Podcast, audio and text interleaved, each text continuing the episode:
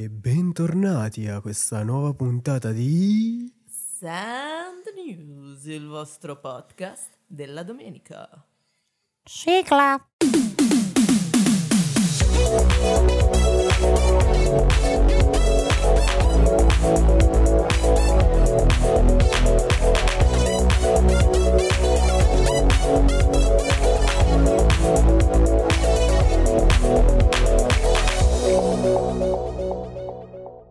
E siamo tornati, raga. Siamo ritornati ufficialmente. Mother Father. Esatto, e siamo qui, quindi buongiornissimo a tutti voi! Sì! Sen News si è trovata molto presto questa mattina perché urgeva questa puntata e Esatto. quindi dai. Sono le 6.40 della mattina. e- Facciamo il giornale orario del- di Esatto. TG5, tipo... Esatto. Bellissimo. Boh, comunque, come state? Tutto bene? Sta a posto, Sta sta a posto. Mi manca un po' Ayub. Ah, a, a me no, Ayub non ci manchi. Cioè, almeno A a me me, no. a me manca un pochino effettivamente, cioè sento la sua assenza. Ciao Ayub, ti pensiamo sempre piccolo Angelo. Ma non perdiamoci in chiacchiere. Come No. avrete potuto capire dal feed di Instagram, siamo carichi per questa puntata perché questa puntata ha a che fare con le cariche, le cariche della polizia. le cariche della polizia che sono avvenute durante delle proteste. Ma quali proteste? Ce ne sono tantissime. Ma sì, ce ne sono tantissime. Da dove vogliamo iniziare? Iniziamo da Hong Kong, direi. Perché è una bella parola, Hong Kong, sembra tipo King Kong. King Kong, Ching Chong. Gang. Protesta ad Hong Kong, ne abbiamo sentito parlare tutti. Esatto. Forse non abbastanza? Serviva anche Sun News? Probabilmente no. Eh, ma ve lo, sentirete, ve lo sentite comunque. Le proteste ad Hong Kong perché nascono? Nascono perché per questa famosa legge sull'estradizione che è stata proposta dopo un caso particolare per, il per la quale ehm, veniva, viene proposta appunto l'estradizione in Cina e a Macau eh, paesi con i quali Hong Kong ancora non aveva dei trattati sull'estradizione. Estradizione che Che? è una parola? I- Italiana? Sì. Non so Esatto. che intervento volessi fare, continua pure. oh. Grazie. Continuo dopo questa... eh, mi, hai, mi hai lasciato estradetto. Estradetto. E, e non so neanche più come continuare adesso. Sta di fatto che però eh, i protestanti e i manifestanti sanno come continuare. I protestanti come Ayub, quel cristiano bianco di Ayub. Esattamente, esattamente. Questa cosa dell'estradizione ovviamente ai cittadini di Hong Kong non va bene perché? Perché sappiamo tutti che tipo di governo ha la Cina e ehm, il 99% dei processi in Cina arriva a, a- a trovare l'imputato colpevole. Ah, Che Quindi- statistica, raga. Sì, una roba proprio così sono numerini, però perché è importante questa cosa? Perché eh, Hong Kong nell'Ottocento succede che ci sono le guerre dell'oppio, eh, la Cina le perde, l'Inghilterra le vince, quindi in Inghilterra prende il controllo di Hong Kong, che rimane in suo controllo fino al 97. Dal 97 in poi Hong Kong è semi-indipendente eh, sotto questo sistema del eh, due paesi, eh, due sistemi, Un paese. un paese.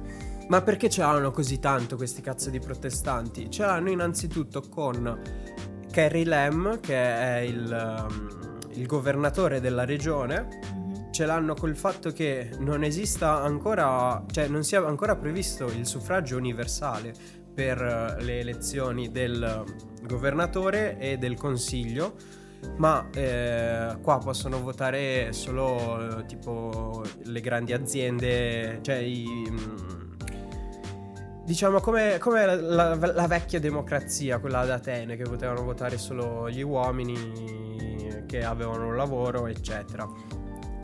Mazzali. Sì, eh no, vabbè, no, tutti no, che poi No, viene no. fuori un altro Baffetti, eh. Eh, Ok. altro scandalo. Sì. Eh, ma cioè, nel senso, sai, no, che viene spesso, cioè, è un tema ricorrente secondo me nel dibattito pubblico il fatto che, cioè, il suffragio universale sia sopravvalutato, no? Mhm. Cioè, che appunto dovrebbe poter votare solo, che ne so, chi magari ha ottenuto la licenza media, che ne so, cose del genere.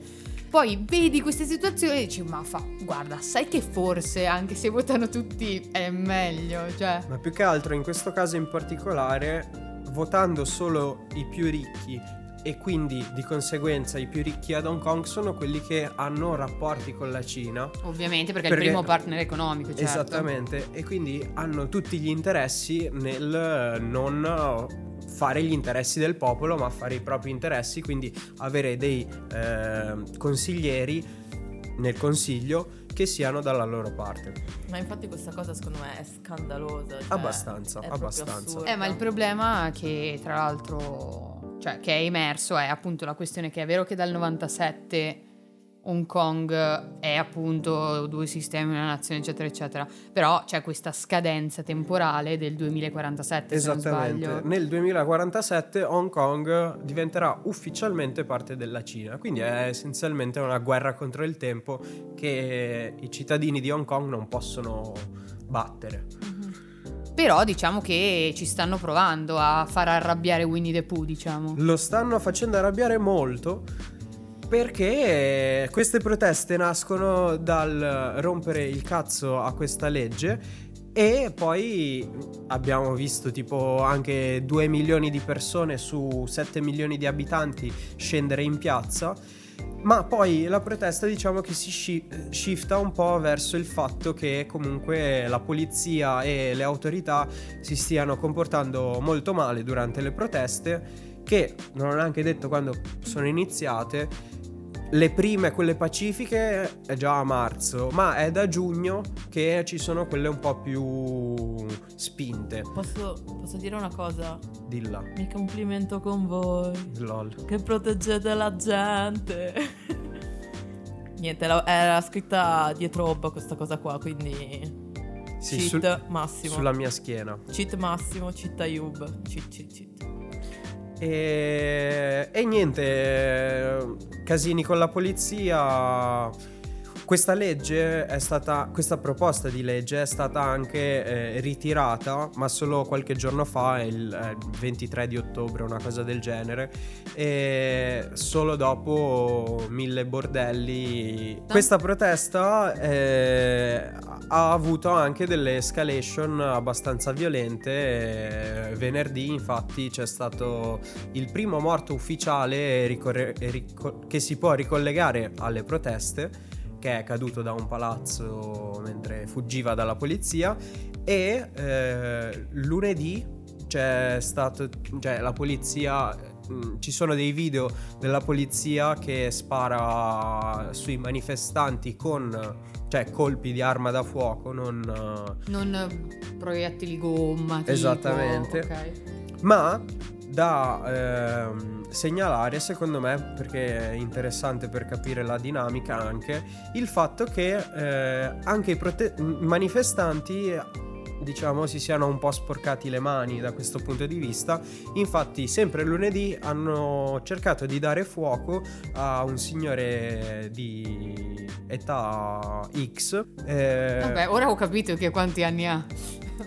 di mezza età perché eh, stava cercando di ehm, ragionarci insomma con questi manifestanti farci un discorso loro no vaffanculo sei una spia cinese Molto triste questa cosa, Sì. ovviamente. Ma questa è solo una delle proteste. Sì, esatto, perché in realtà eh, in Oriente troviamo un'altra protesta un po' più vicina a noi, diciamo, non siamo ad Hong Kong, ma siamo un po' più vicini a noi, e, e sono le proteste che sono, che sono nate in, in Libano, eh, diciamo, negli ultimi due mesi. Praticamente sono state scatenate dalla decisione del governo di imporre una tassa sui servizi di messaggistica di WhatsApp, FaceTime e Messenger. Diciamo questo è stato un po' il- la goccia che ha fatto traboccare il vaso E, però nonostante eh, il governo abbia ritirato la proposta, le manifestazioni comunque sono andate avanti. Sono iniziate come ovviamente come tutte le proteste e manifestazioni eh, in maniera pacifica e soprattutto a Beirut diciamo che là si è visto veramente una, una folla numerosa di persone che si sono eh, riversate nelle piazze. Scusami se ti interrompo, ma sono sceso alla stazione di Bolzano e pensavo di essere a Be- Beirut. È una cheat. È una cheat importante. È una cheat molto Noi vi importante. lasciamo, scriveteci secondo voi di chi è, ma torniamo al main discorso. Esatto. E sicuramente eh, le ragioni eh, anche principali eh, per cui si manifesta, oltre al fatto di questa, insomma, questa tassa su WhatsApp, sono soprattutto la corruzione del governo e, e la disastrosa gestione economica che, che- che- è dietro tutta questa questione qui.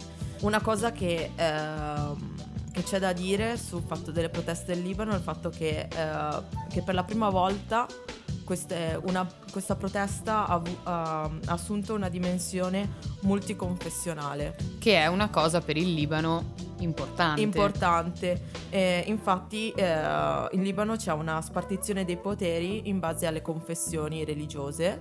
Eh, ad esempio il presidente deve essere per forza cristiano, il premier un musulmano sunnita, mentre il capo del Parlamento un musulmano sciita.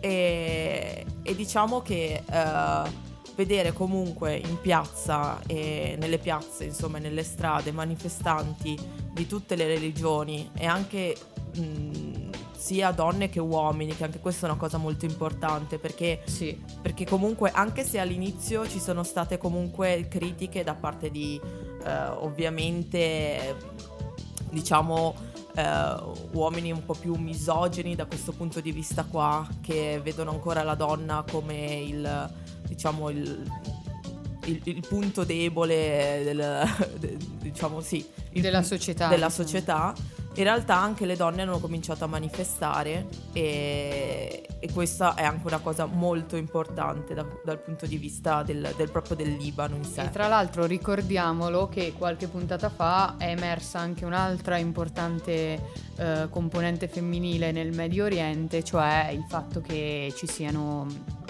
i curdi che eh, abbiano un esercito composto in una parte, cioè sos- sostanzialmente non solo da donne, ma che abbiano proprio delle forze militari gestite da, da E donne. E, secondo, secondo me questo influenza anche molto il fatto che eh, queste donne hanno deciso di scendere in piazza. Eh Perché beh, certo. comunque vedi il fatto che adesso la donna, anche in, in, eh, in Medio Oriente, sta cominciando un attimo a, Ad emanciparsi. ad emanciparsi, esatto. E detto questo, ehm, ovviamente eh, i manifestanti chiedevano le dimissioni del primo ministro Saad Hariri, che, che infatti si è, si è dimesso proprio due, due- due settimane fa. Beh, però Ah. queste proteste e i loro risultati li hanno ottenuti. Esatto, cioè- come però detto prima, hanno continuato lo stesso queste proteste, anche se lui eh, ha deciso di dimettersi. E, ehm, e ovviamente si parla di, di proteste molto violente, ci sono stati molti feriti e, e due o tre giorni fa c'è stato il primo morto eh, che era un funzionario locale del partito politico libanese. E, e niente, insomma, diciamo che sì, anche in Libano, eh, come, come a Hong Kong, eh, insomma, queste proteste sono, sono nate da, eh, so- sono nate come proteste pacifiche e poi come ogni volta sono sfociate insomma nella, nella violenza.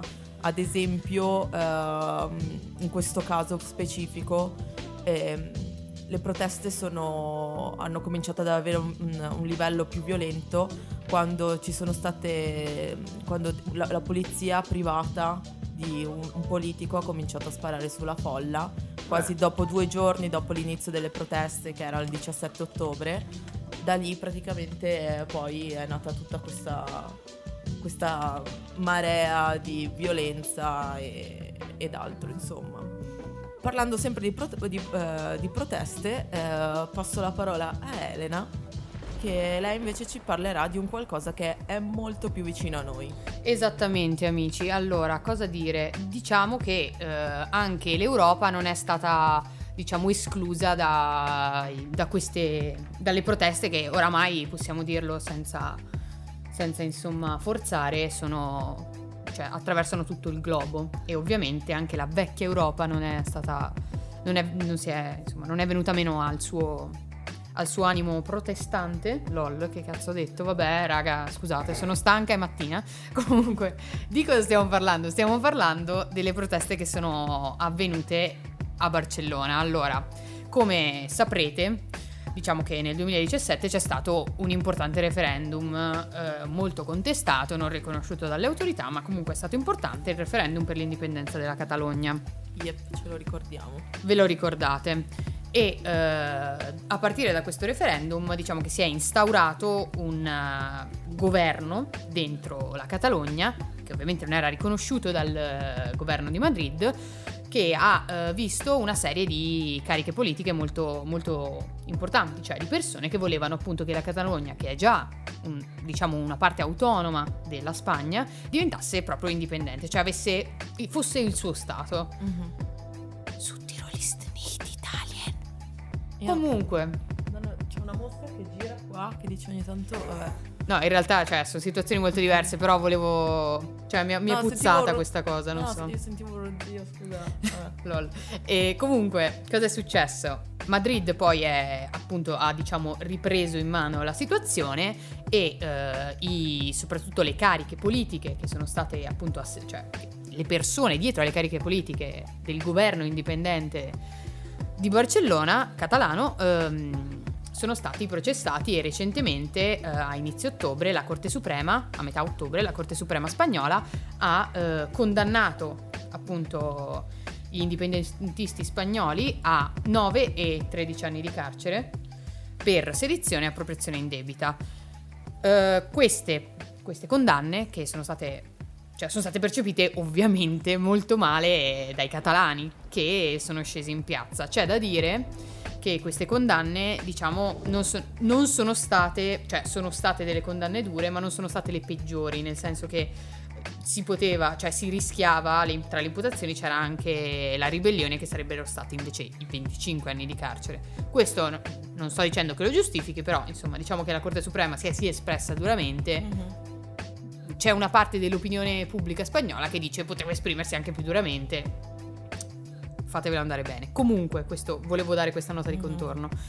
A partire da questo, proprio a metà ottobre, con un'escalation di violenza proprio il 17 ottobre, venerdì 17, uh. e i manifestanti si sono riversati sulle piazze di quella stupenda città che è Barcellona e hanno iniziato a manifestare contro la polizia. C'è stata, eh, la protesta è durata un paio di giorni, è partita dall'aeroporto El Prat, appunto, dal quale sono ah. state cancellate una serie di voli, eccetera, è, eccetera. È anche l'aeroporto in cui tu sei stata due volte, vero? Sì, quando sono arrivata a Barcellona e poi quando ci sono ripartita. Incredibile, wow. incredibile. Wow. Storia wow. incredibile. Wow. No, tra l'altro io pers- ho una storia che mi lega molto a Barcellona, quindi la sento molto mia questa protesta. LOL. e ciao Ire, ciao Vale. Scusate raga, momento, momento così, decore.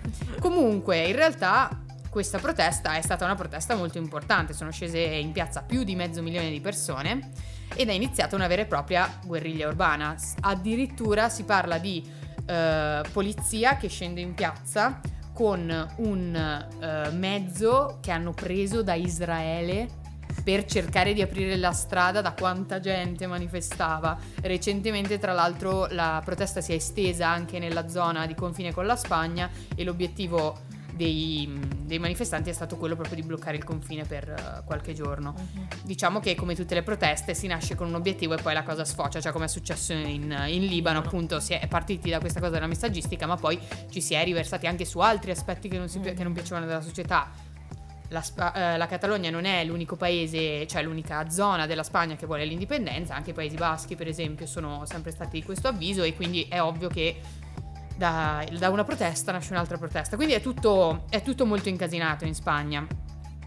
Queste proteste ehm, si eh, instaurano in una situazione politica, tra l'altro, molto instabile, nel senso che la Spagna recentemente, il 10 di novembre, oggi è il 14 quando registriamo, ha, ehm, ha fatto delle nuove elezioni che sono le quarte in meno di quattro anni ed è una cosa abbastanza grave in Sì. Spagna, cioè lo è dovunque, anche da noi però. Però in Spagna... In No, Spagna ma il anche. voto del popolo! Democrazia diretta. Fateci votare! Fateci votare sempre, cioè votiamo raga ogni due settimane nuovi governi. Voglio, Conte voglio la mia tessera Conte- elettorale piena di timbri, tipo. Pam, Che pam, manco pam, ce l'ho la tessera elettorale. Questo è il meme più bello. Comunque, tornando a noi, ehm, quindi diciamo che queste proteste, che certamente avevano appunto la loro ragione politica dietro, si sono instaurate in questo clima molto complesso. Cioè, parliamo della Spagna, che è uscita recentemente da elezioni con una maggioranza non certa, perché sostanzialmente il primo, par- cioè il primo partito, che è il Partito Socialista, ha, ehm, non ha ottenuto, non ha aumentato i seggi che già aveva prima, ma ne ha persi due o tre, e soprattutto una forte, forte presenza della destra, Vox, che è questo partito di estrema destra, nazionalista, che si è schierato pesantemente contro le proteste, ha ottenuto il, la maggior, cioè, ha ottenuto il terzo posto nei- Mhm. d- durante le elezioni. Questa eh, è la situazione spagnola, è una situazione molto complicata. Ultimo dato di contorno che vi do è il fatto che ovviamente anche in Catalogna hanno votato alle elezioni spagnole Mhm. E eh, il partito cioè e i partiti secessionisti non hanno eh, preso la maggioranza dei voti, ma l'hanno presa i partiti pro secessione e questo secondo me è anche un dato di contorno molto interessante. Comunque la situazione in Spagna molto si deve sviluppare anche perché non c'è un governo con cui interfacciarsi, l'Europa non si capisce bene come si pone perché i manifestanti denunciano violenze verso, da parte della polizia, eccetera, eccetera. Quindi la situazione, come nelle altre, è molto tesa ancora. E ora diamo la linea alla nostra corrispondente dal Cile. Non so, il Cile. Dal Cile. Eh, ma dov'è sto Cile? Oh? Beh, raga, cioè nel senso abbiamo toccato Dov'è il po'- Cile, Elena? Il Cile è in Sud America, Brava. ok, no, comunque adesso sì, passiamo la linea. che bello dirlo, l'ho sempre voluto dire. A, a questa ragazza che si chiama Giulia.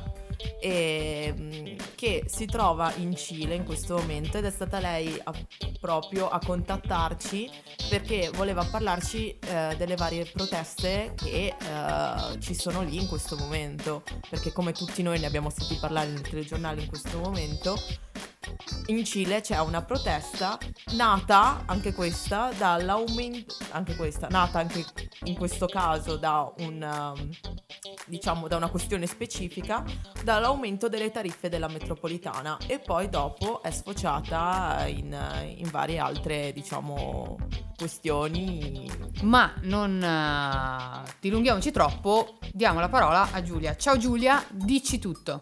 Ciao ragazzi, ciao a tutti.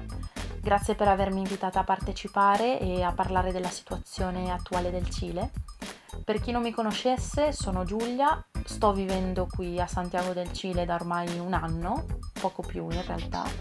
Sono arrivata l'anno scorso in ricerca tesi in un programma di intercambio e dopo essermi laureata a Trento in giurisprudenza sono tornata in Cile per fare un'esperienza lavorativa e attualmente sto lavorando da sei mesi.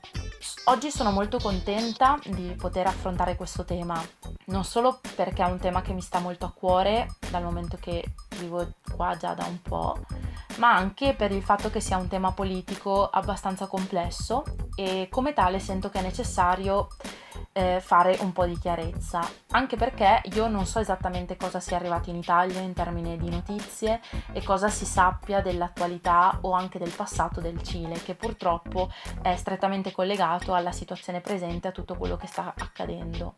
Quindi oggi eh, la mia intenzione è quella di cercare di raccontare il più oggettivamente possibile e nella forma più semplice quello che è successo e come mai da quattro settimane a questa parte eh, il popolo cileno stia protestando per cambiare le sorti del paese. Diciamo che inizialmente io come, strani- come straniera, quando è successo tutto, è iniziato a scoppiare tutto il caos, non comprendevo appieno la situazione.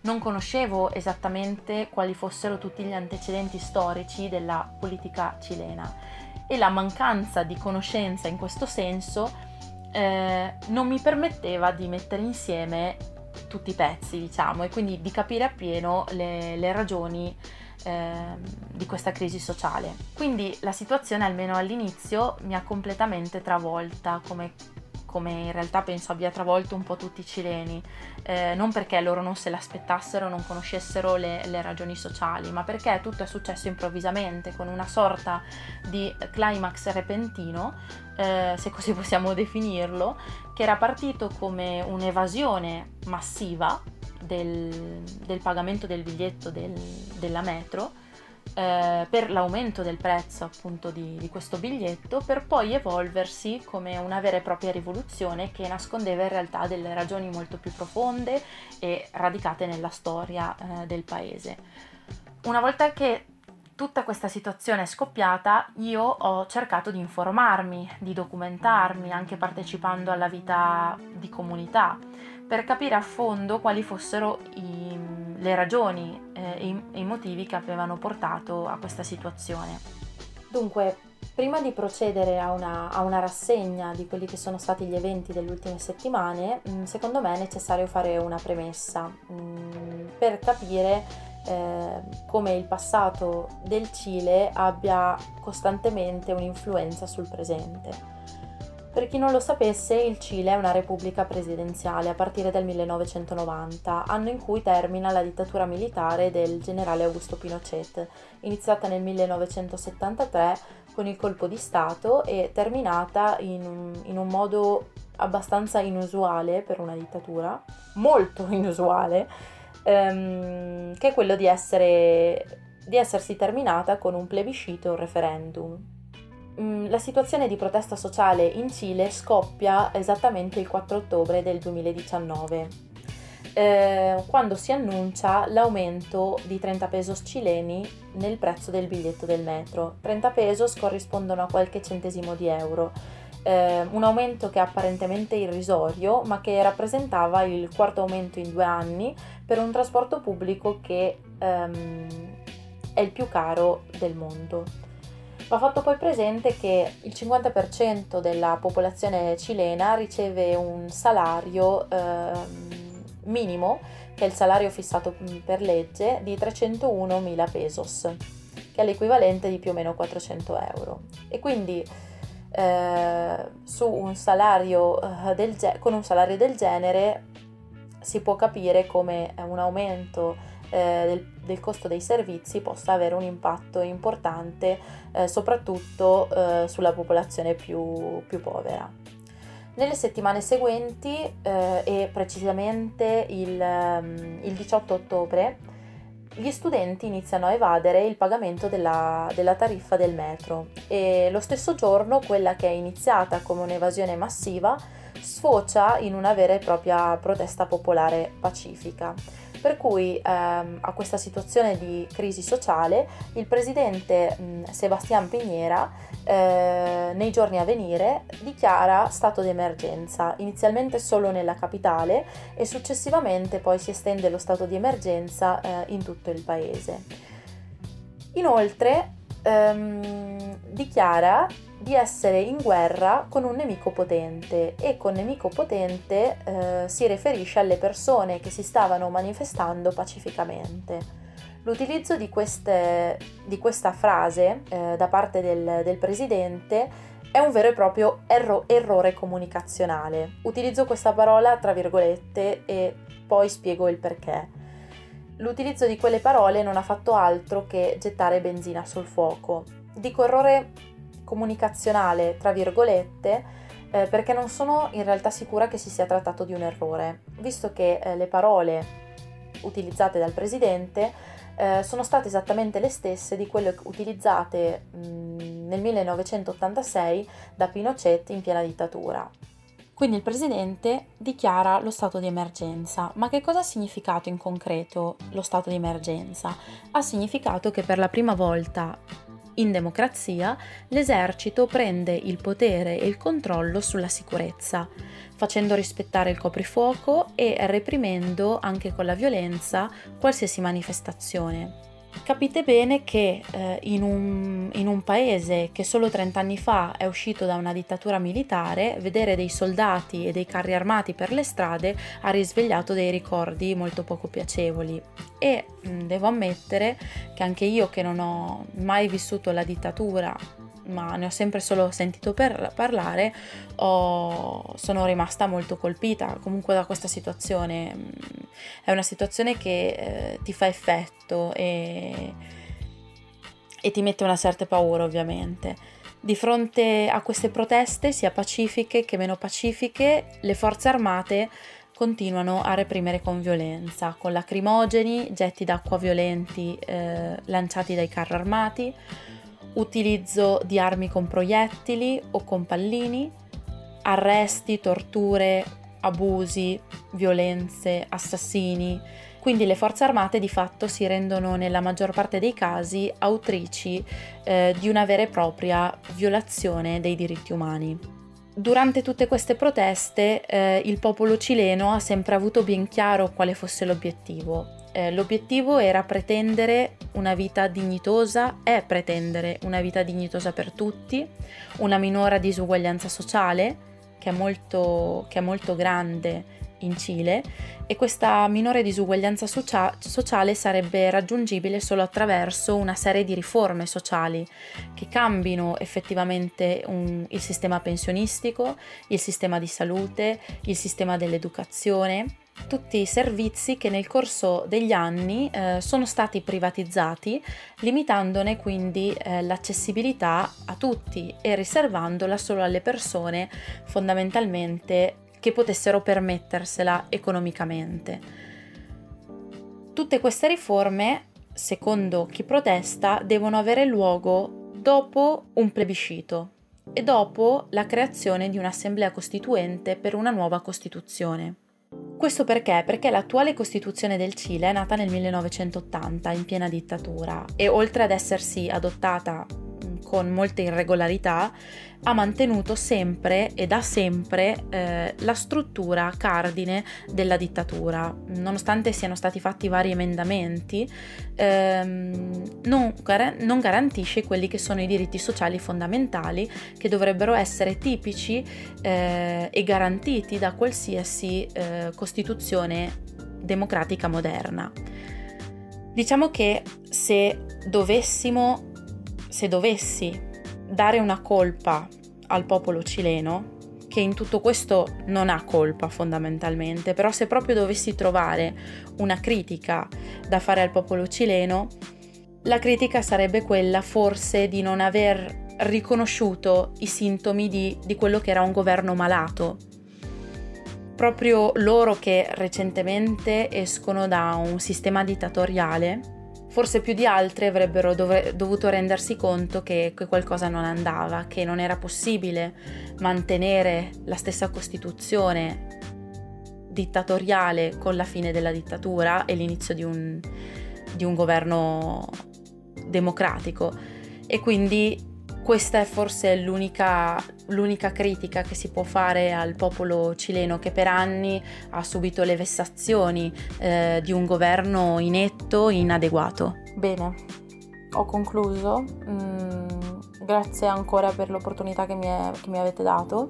Ehm, spero di essere stata il più chiara possibile ehm, e il più ordinata nel, nel raccontare poi effettivamente eh, gli eventi non è stato facile mh, mm, organizzare le idee, cercare di capire quali argomenti che trattare più di altri perché in questo mese sono successe tantissime cose e ho dovuto ovviamente selezionare perché sennò avrei potuto parlare per 5 ore e non, non, non mi sembra il caso.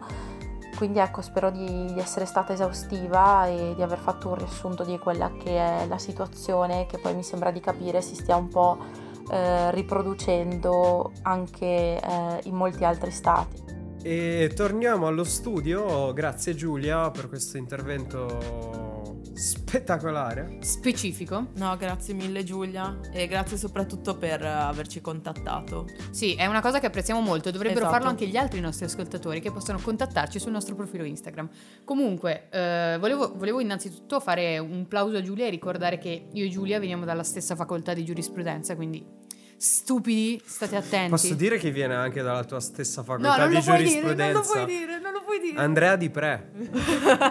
cioè, adesso... E lui si è laureato e io ancora no. Infatti adesso ci colleghiamo con Andrea Di Pre che è direttamente collegato con noi da Busto Orsizio. Allora, No, no, amici, eh, cosa dire? Vogliamo solo brevemente fare tirare due somme su queste proteste. Diciamo che ci sono dei punti in comune, cioè innanzitutto, come ha detto Chiara prima, il fatto che molto spesso queste proteste, tra l'altro c'è anche una in Bolivia di cui non abbiamo parlato, ehm, nascono su questioni molto specifiche, cioè c'è stata la questione della tassa sulla messaggistica, la tassa sulla metropolitana, l'estradizione, eh, l'indipendentismo catalano, sono questioni cioè punti di partenza per una protesta che in realtà è una protesta molto più, cioè si, si Beh, sono ma- tutte sviluppate come proprio molto più grandi. Ma anche tipo eh, l'Extinction Rebellion o i Friday- Fridays for Future nascono da...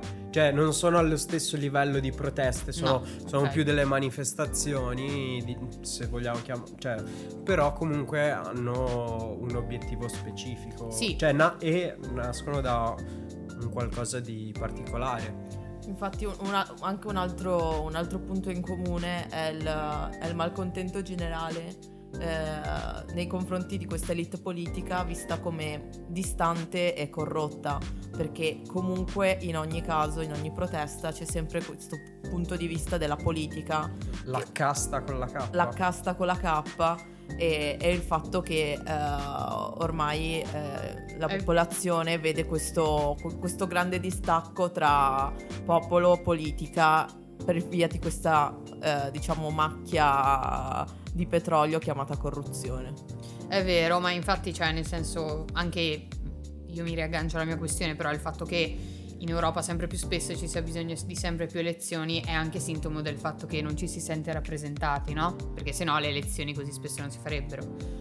E comunque, ovviamente, lo sfondo di tutte queste proteste sono certamente le diseguaglianze sociali ed economiche che caratterizzano un po' tutte queste situazioni, cioè ad Hong Kong, per esempio, abbiamo parlato appunto di caste con la K, cioè di persone che possono votare no in base sostanzialmente al censo, che fa molto appunto fa molto back in the days, ma anche ovviamente negli altri stati la situazione è molto simile, anche cioè comunque anche l'indipendentismo spagnolo nasce anche da questioni economiche, ovviamente? Esatto. Cioè catalano non nasce solo Esatto. dal fatto che vogliono essere indipendenti. E invece secondo me una, una cosa diciamo positiva in tutto ciò è il fatto che ci siano tanti tanti giovani a protestare, a manifestare e secondo me, e penso anche secondo altri, questa sia una buona cosa perché vuol dire che comunque anche noi giovani ci stiamo un attimo iniziando a... Ma non è vero, ma questi Buttare. giovani non fanno niente. Non è vero, noi No, giovani però- siamo il futuro. Però è vero, cioè nel senso io da millennials eh, la vivo, cioè vedo la mia generazione molto bistrattata, cioè no, Mhm. trattati proprio, cioè come Beh, ma non La serve dire- che vai troppo lontano, cioè... No, basta solo che vai tipo in un negozio sbagliato e se ti vedono che sei giovane ti trattano, ti trattano male, se vedi che entri con la mamma ti trattano subito bene. esatto. Ma questo è così da sempre. Però Quindi il fatto... entrate con la mamma. Esatto, entrate con la mamma. Comunque, in ogni caso, il fatto che i giovani abbiano iniziato veramente a scendere in piazza e a fare e comunque a manifestare, anche comunque per eh, tutto il tutto il, anche dal punto di vista anche climatico, di tutte le manifestazioni sul clima. Certo, certo. Cioè, secondo me è una, cosa, è una cosa bellissima perché ci stiamo facendo sentire e anche comunque il fatto di manifestare, protestare è sempre giusto, è un nostro diritto, è una cosa corretta e niente. Sì, cioè nel senso, se io non, nel senso sono situazioni molto diverse, cioè per me le proteste sul clima sono universalmente corrette e soprattutto hanno un respiro internazionale, cioè nel senso si protesta a Berlino, a- in Cile, in Italia, dappertutto più o meno, no, non dappertutto, dappertutto, però insomma è una protesta globale che ha uno scopo specifico che interessa tutti. Queste manifestazioni, che pure hanno quella caratteristica comune, comuni, si pongono in una maniera diversa, cioè sono contro lo Stato, no? Appunto Mhm. abbiamo parlato prima di elite politica, di casta e cose così. Sono due piani diversi, è bello che in tutti, su tutti e due questi piani, che sono separati, ci sia una presenza esatto. giovanile molto forte. Non siamo sempre davanti al computer, raga, cioè vi giuro che usciamo anche in piazza. Comunque vi ringraziamo per aver, esserci stati anche oggi con noi a seguirci. Vi ricordiamo di seguirci sui nostri canali social Facebook e Instagram, soprattutto Instagram. E Podcast.send. faremo anche una nuova pagina su TikTok dove Ob Beh, forza, presenterà cioè- i suoi balletti incredibili. Non vedo l'ora di comprare costumi su Amazon per fare i balletti. Esatto. Dopo i, i recenti avvenimenti manchiamo solo noi su TikTok. Anche perché dire. ieri ho appena visto un, ma- un video di Matteo Salvini su TikTok, non so se l'avete visto anche Io voi. non l'ho visto. Perché c'è anche lui. Perché Grazie. ci sono Sì. anch'io e perché c'è anche lui. Ma c'è anche la Meloni. Ah, è vero, c'è anche la Meloni. Giorgia, C'è Giorgia. sono una donna? No, Basta. Sono una madre? no. Sono, Sono cristiana. Concludiamo la puntata dicendovi che eh, il weekend del 22 e eh, 23, no scherzavo, 23 e 24 novembre, scusa mamma, ci sarà un mercatino al centro giovanile Vintola di Bolzano, quindi chi non è di Bolzano skippi questa parte, oppure venga a questo mercatino che è organizzato da eh, mia madre principalmente, ma in realtà da una serie di associazioni eh, benefiche, si chiama A Evento, scusatemi, al Vintola. E si può mangiare, si possono comprare una serie, è un evento green, quindi è un evento buono per il pianeta. E mm, venite, io ci sarò tra l'altro, quindi se volete vedermi venite a questo evento e lavorerò a gratis perché va- vi va tutto dato in beneficenza quello diciamo che mangerete in, questo- in questa location dalle 11 alle 20 e dalle 10 ve- 10 alle 19 di sabato e di domenica. Ehm, ci sarà appunto la possibilità di partecipare a una serie di laboratori, aperitivi a temi a tema culturale, eh, attività appunto per il prossimo, oltre che un po' di shopping perché ci sono anche degli espositori che eh, espongono i loro prodotti sempre realizzati attraverso la tecniche ecologiche di riutilizzo eccetera eccetera io non faccio altro che augurarvi eh, buon weekend e invitarvi a venire Giorgia! Vabbè, comunque, in ogni caso, ehm, seguiteci anche su Beats Radio, cioè ci potete ascoltare lì, ovviamente anche su Spotify, Spreaker, Anchor e Apple Podcast. dove vi pare raga. Dove vi pare, raga. Quindi niente, un salutone e ci vediamo alla prossima puntata. Anzi, non ci vedremo perché non ci siamo mai visti, però ci sentiamo. ciao raga Ciao, belli. Ciao.